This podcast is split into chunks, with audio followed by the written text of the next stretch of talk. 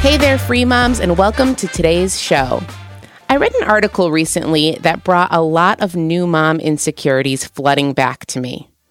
I was one of the last of my group of friends to have a baby, and as helpful as their advice and wisdom was in so many aspects of pregnancy, I often found myself in the late night company of Instagram, Amazon, and Google, trying to decipher which gizmo, gadget, and must have product I absolutely had to buy for the little human that I felt completely underprepared to welcome into our family.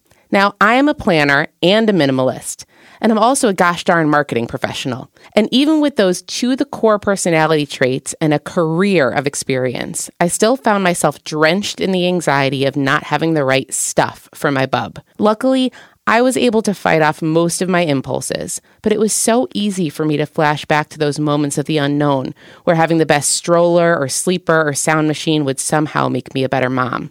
So, what's the deal with the consumer compulsion that grips us mothers? Are we easy targets, hormonal, hapless, and armed with a financial treasure trove better known as the baby registry? How can we kick these insecurities to the curb and learn to trust our gut a bit more with regards to real needs versus wants, or even worse, influencer projections? Let's find out. With me today is Annie Midori Atherton a writer and mom based in Seattle, Washington. Her work focuses on parenting, culture, and any question that seeks to explain why we are the way that we are. You've probably stumbled across her work in Romper, The Everymom, Business Insider, or The Atlantic, and if you haven't dialed into her stuff yet, you should. Annie, welcome to Free Mom. Hello. Thank you for having me. Absolutely. Thank you so much for being on the show. Now, I'd love to kind of start by talking a little bit about how consumerism has changed for parents and specifically mothers in recent years. I'd love your take. Yeah. When I was looking into this issue, I realized that um, it is an increasingly stressful environment for parents because we just know so much because we have the internet because it's infinite not only is there that temptation to google anything and everything but even when you're just scrolling social media you're you're passively consuming so much advice um, and so many ads and so many images of what other people have and so while i don't think that like new parent anxiety is anything new especially for mothers. You know, when I've talked to my mom or other older women about their experiences, they just didn't know about as much. They weren't ex- as exposed. So maybe you went to like one or two department stores that were near you and you kind of got it over with, or you had a shower and you got what you got. um, you didn't even really have the temptation or the ability to spend so much time wringing your hands or getting lost in anxiety about your decisions. Yeah, there was no such thing as all of these lists and reviews. And I guess your inner circle were was your own family who had babies, your close friends who had babies, and it was like, oh, did you like this or didn't you like this? Just everybody kind of went with the same thing because there just wasn't a there wasn't that many options, I guess. B there wasn't that much accessibility and that stuff didn't just show up to your door. And C there wasn't that constant kind of um, exposure to all this stuff that literally is in your your feed now twenty 24 7. Um, and you just had mentioned anxiety. And in the article that you wrote, you talk about how anxiety inducing it can be for parents to kind of have the right stuff. Why does this kind of obsession with gear, how, how and why does it cause so much stress? You know, I think honestly, it's just one part of the puzzle when it comes to new parent stress because as much as I was very hyper fixated on getting the right gear for our child. It was also worried about what to do and like how to take care of them. And it all goes back to the fact that we just have so much information that I would just Google anything and everything um, in my mind. So it was a big part of it, but it, it's just one piece of the, the larger pie of new parent anxiety, I think. And a lot of that has to do with the fact that we have so little support I now live surrounded by extended family, but at the time that my child was born, we were pretty isolated in New York City. And like a lot of young families nowadays, you just aren't that plugged into a community or extended family as you used to be. So you're kind of on your own. And I think that that coupled with a childcare affordability crisis and just a, a lack, a, a general feeling of being unsupported by society at large in your parenting journey is the greater context in which these anxieties fester. And buying the right stuff is one of them. To answer your question more specifically as to why buying the right stuff was so stressful, I think it felt like I was really, I was honestly just afraid of having a kid. period. Like the stories of sleeping enough, the stories of postpartum depression.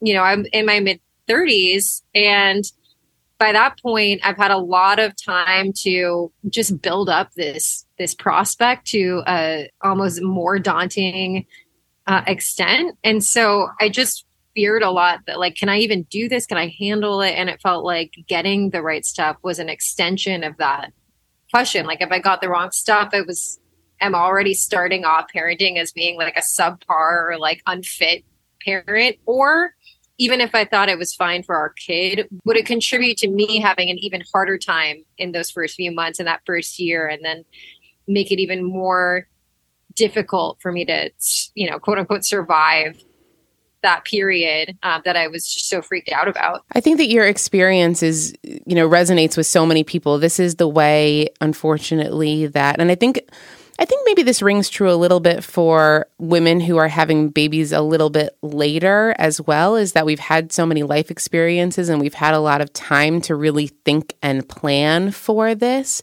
But one thing that, you know, you, you got me kind of thinking about a little bit as you were talking was could there be also a sense of so many things about pregnancy and having babies is out of our control? And I wonder if you, what your thoughts are about that maybe getting the right stuff, buying the right things enables us to control some aspect of pending motherhood and gives us a center, centered feeling in that way. What do you think about that? I think that is absolutely part of it. I think that's part of what drives people to consume in general, not just with baby stuff, but you know, it's it's just an easy thing to do. It's something that you can buy something. Buying something is often a lot easier quicker than making like major life changes or just accepting the extent to which you don't have control over circumstances which feels like a lifelong task. I'm like I, I don't know. Like in theory i'm like maybe i should meditate more but, but like that feels like a big like that would take a really long time. Yeah you don't have time to do that because you're a mom. yeah like i don't it's gonna take me a long time to get more like spiritually grounded. In the meantime let me just like fixate on getting something. Um, so I don't even think it's unique to parenting. I think that's something that's a reason that people consume, period. Um, but with parenting, yeah, there is a huge release of control. And in a lot of ways, it's the biggest thing I've ever taken on that was out of my control from, you know, from the time you're trying to conceive and like it might not work out. Your pregnancy might not be viable. You might not get pregnant at all. You might not be able to have a child. Even from before the point of conception, you're already facing this prospect of lack of control. And I think it, it's definitely very overwhelming, maybe especially if you've waited a lot, a longer time and you've established a lot of at least the illusion of control in your work life or in your personal life and you're kind of set in your routines and feel that you have a handle on your day to day. Yeah, and that's why I think that it's particularly for women who are a bit older that it can be, like I said, just that that little bit more of a, a little bit of a, a safety net. One thing that I was also thinking about was why do you think parents, particularly new parents, are kind of so vulnerable to these clutches of consumerism? Because I think that it is, you know, from the other side of it, from the brand side of it, you know, are we an easy target? Having been on the other side, I know that the messaging that brands use when they describe their products can be very powerful. So if you're saying that something is good for your baby's developing brain, that's immediately going to make me feel like if I don't get that, I am preventing my baby's brain from developing. Like what that's a that's a terrible prospect. Um, and it, you know, to be clear, like I'm not even saying that any of these products are bad or that like maybe that's true. Mm-hmm. Maybe maybe a particular you know there I don't there's not the researchers that I spoke to said that there is not enough evidence to say one way or the other. So maybe a particular game or toy helps a baby's brain, but I certainly don't think not having it will damn them to, you know, a bad life or did did Einstein have these? No. did many people have these? Like they're so new. These things only came out a few years ago and people have been you know, creating things and achieving amazing feats for centuries. So, you know, I have to think, yeah, if if they were so pertinent to the human brain, how have we come this far without them?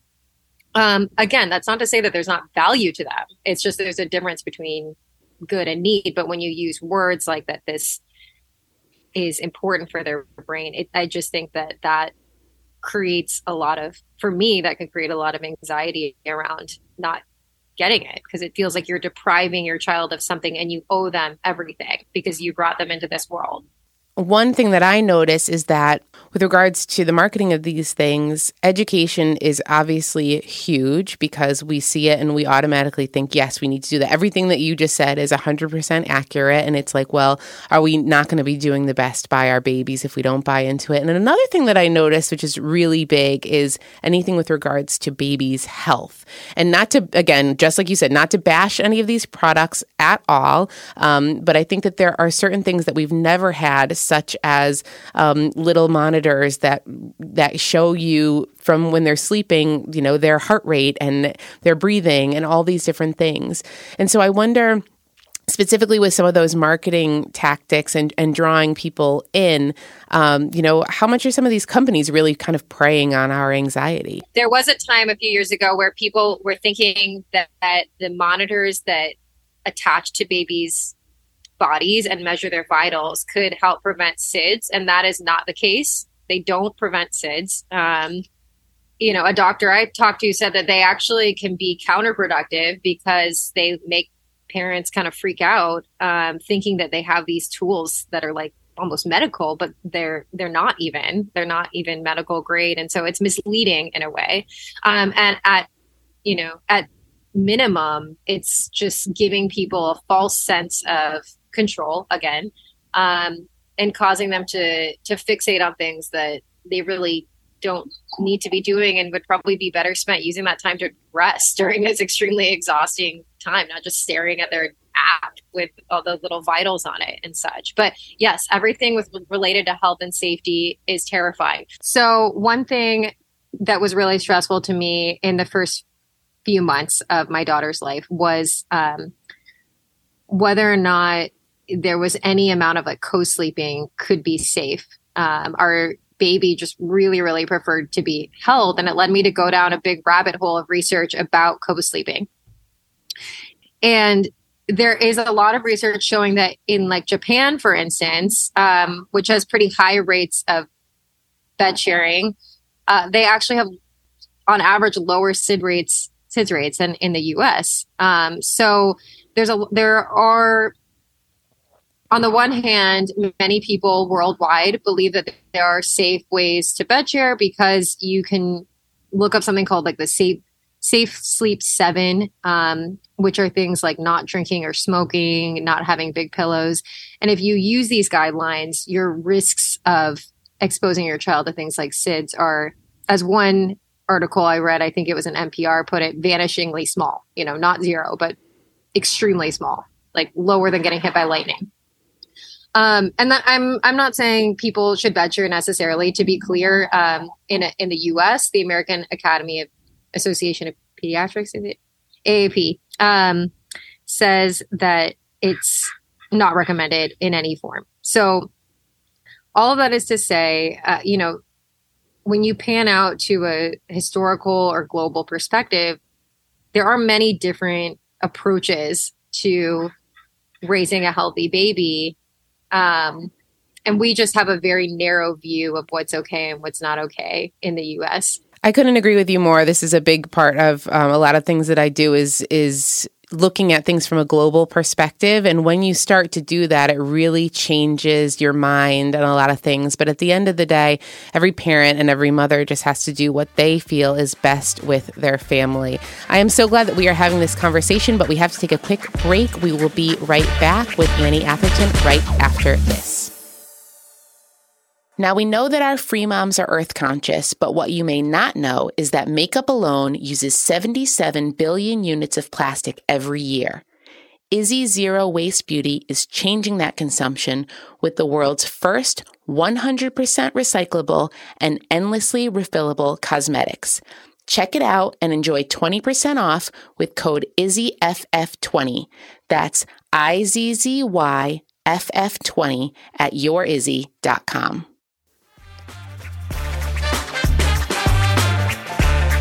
Free Moms, we are back with journalist Annie Atherton, who recently wrote an article for The Atlantic about consumerism and motherhood and just how easy it is for brands to prey on moms who are already feeling well and truly confused. Now, Annie, for some mothers, not being able to buy all of the things makes them feel really guilty. For others, not having the stuff means that they're kind of not fitting in, I think. Either way, is there some real mental detriment that's going on here? Um, yeah, I do. I, do think that new parents are very vulnerable to guilt for any number of reasons. Um, you know, some parents feel guilty that they have to work at all. They feel guilty that they don't live in a bigger home for their child. Um, and sometimes that manifests in terms of them not having the right stuff. Um, and that just it makes me really sad because motherhood is so so hard especially new being a new mother because there's a huge amount of pressure and expectation put on them in our culture to do everything for their children. And it's a little bit martyr it can be a little martyrish almost i think. It's like the children always come first. They you should give them everything you possibly can even if it's to the detriment of your own savings or sanity. Um, I think we have, you know, that that's just how our culture is in a lot of ways. It's extremely catering to children um, in a way that I don't, I think it is definitely excessive. And I don't think children need it. I think they can be perfectly comfortable and happy without all this stuff. But um, in the meantime, a lot of people are feeling really pressured. Um, and I do have to wonder if, to some extent, we we use products as a replacement for the types of support that traditionally would have been in place, like the comfort of having more extended family present or having neighbors who just drop by and ask, Can I hold your baby for half an hour? Like, in absence of these types of things that have um, provided support to new mothers for millennia, do we seek comfort in, you know, material products because we we don't have these other things. Control things i mean people. Yeah that's such an interesting point because we are parenting in a different way especially post covid but really you know the past you know 10 or 20 years we're all living further away from family. We've kind of most people have moved away from their hometowns. We're kind of now in this tiny nucleus of you know, hopefully two partners, in many cases, just one. Um, and I think that you're right that it's kind of this idea of, interaction in a way, especially with regards to once you start having older kids, if we start to buy things as kind of a supplement for some of the experiences that kids would have. Um, I think that for sure, uh, a lot of the things that you had mentioned with regards to being detrimental for our mental health is spot on. The other thing I wanted to ask you is just these financial implications because to me, you know, I don't know about you, but everything now costs $100 or $1,000 with regards to ch- with babies. Blocks that are, like you had said earlier, you know, benef- beneficial for baby brains, growing baby brains are now $100. Um, you can't get a stroller, it doesn't seem, without spending $1,000. And that kind of se- seems insane to me. Um, what do you think about new parents who have enough t- to worry about and now they're starting to figure out how to, you know, pay for all of this gear? The best advice I can give new parents is to have no shame in using used stuff. Uh, we were able to find such great stuff on like buy nothing Facebook groups, which exist in most all all major cities, a lot of communities. Um, parent groups on again, um, it's like the only thing I use Facebook for is groups now, but they're so so good for getting used stuff. Also, of course, consignment stores. We used a website called GoodBuy Gear um, to buy a heavily reduced stroller. Um, I just think there's, yeah, there's no, no shame in having used things. I had like a comical spat with my husband about getting this free crib um, from a, a person in our neighborhood. And then he had like Googled things that you shouldn't get used and like crib, a crib was on it because of safety like this one article was saying like you shouldn't get a used crib because like what if it's been it's too worn down or whatnot. But this curve was like a year old. Only one family had used it. So it, we continued to, we just kept it and like waffled about this for months thinking like, should we replace it? Should, whatever. Anyway, we ended up keeping it. It was fine. Yeah. I mean, obviously there's certain things like a car seat you're going to want to be really careful about, um, not go too old. You know, th- there's, you can look into you can look up guidelines around buying used stuff because there, there is some safety considerations overall, I think it's just such a great resource, and there's there's so much free stuff out there, or or heavily reduced. Absolutely, and I mean, I even look at my stuff, and in retrospect, and that's all you can do. My children are almost four and almost two now. Um, and I think about like, you know, I'm about to get rid of a second crib pretty soon that two, two children have been through and it's brand new. Like it's literally looks like it's brand new. And I think that when you start, the unknown is what creates so much fear. But at the end of it all, this stuff can be crippling. And I think that because your babies are so tiny, obviously in the beginning, you can't imagine them grown. And then all of a sudden, not that two years old is grown, but all of a sudden this gear, the shelf life is within your family is so short. Like you use something for such a short period of time. And then, like I said, as I was thinking about this interview and our chat today, I started laughing to myself about the things that I tortured myself over that effectively were used for, you know, a few months, a bassinet, things like that that you worry so much about that doesn't actually live in your home and with your child for very long. Um, and yet we, we torture ourselves um, unnecessarily, I think. Now, did you happen to find any data or research at all to find that any of this newfangled stuff actually benefits babies and kids? So, no, not. I mean, short answer, not really. The U.S. has pretty strict standards for for safety. Um, to be fair, you know, things get recalled every now and then. Obviously, like there was a, a lot of people know about like the rock and play sleeper got recalled. Um, so you, you have to watch the news if you're getting used. That is another consideration with used stuff um, that you're not getting something that had had been previously recalled. But um, that information's pretty easy to find and widely available. And at the risk of sounding flip, um, those types of incidences are still very, very, very small in the scheme of history and and globally. You know, when you're getting products in, in the U.S. in particular, and you're using them properly, because that's the other huge part of this. Most of these products have always been fine. It's when people kind of use them improperly or not as they were intended. If you're using products as they were intended, it, it, the you have an extremely small risk of going wrong um, from that perspective. And you know, I'm thankful to our consumer protection systems for that. That's not true in every country. It is true here. Um, I think in terms of whether or not a particular bassinet like the snoo, for instance, could help people get a little more sleep, there's, I think it's possible. there's a very, there was a very small study um, suggesting that rocking like a mechanical rocker or parent rocking helps them better than like not rocking at all. There's really not a lot of robust evidence, but I mean, I, I do. I won't say it's not possible um, if you're very concerned with your own ability to get more sleep. I think your baby will be fine either way. According to the researchers I talked to, there's really that's really it in terms of evidence so far.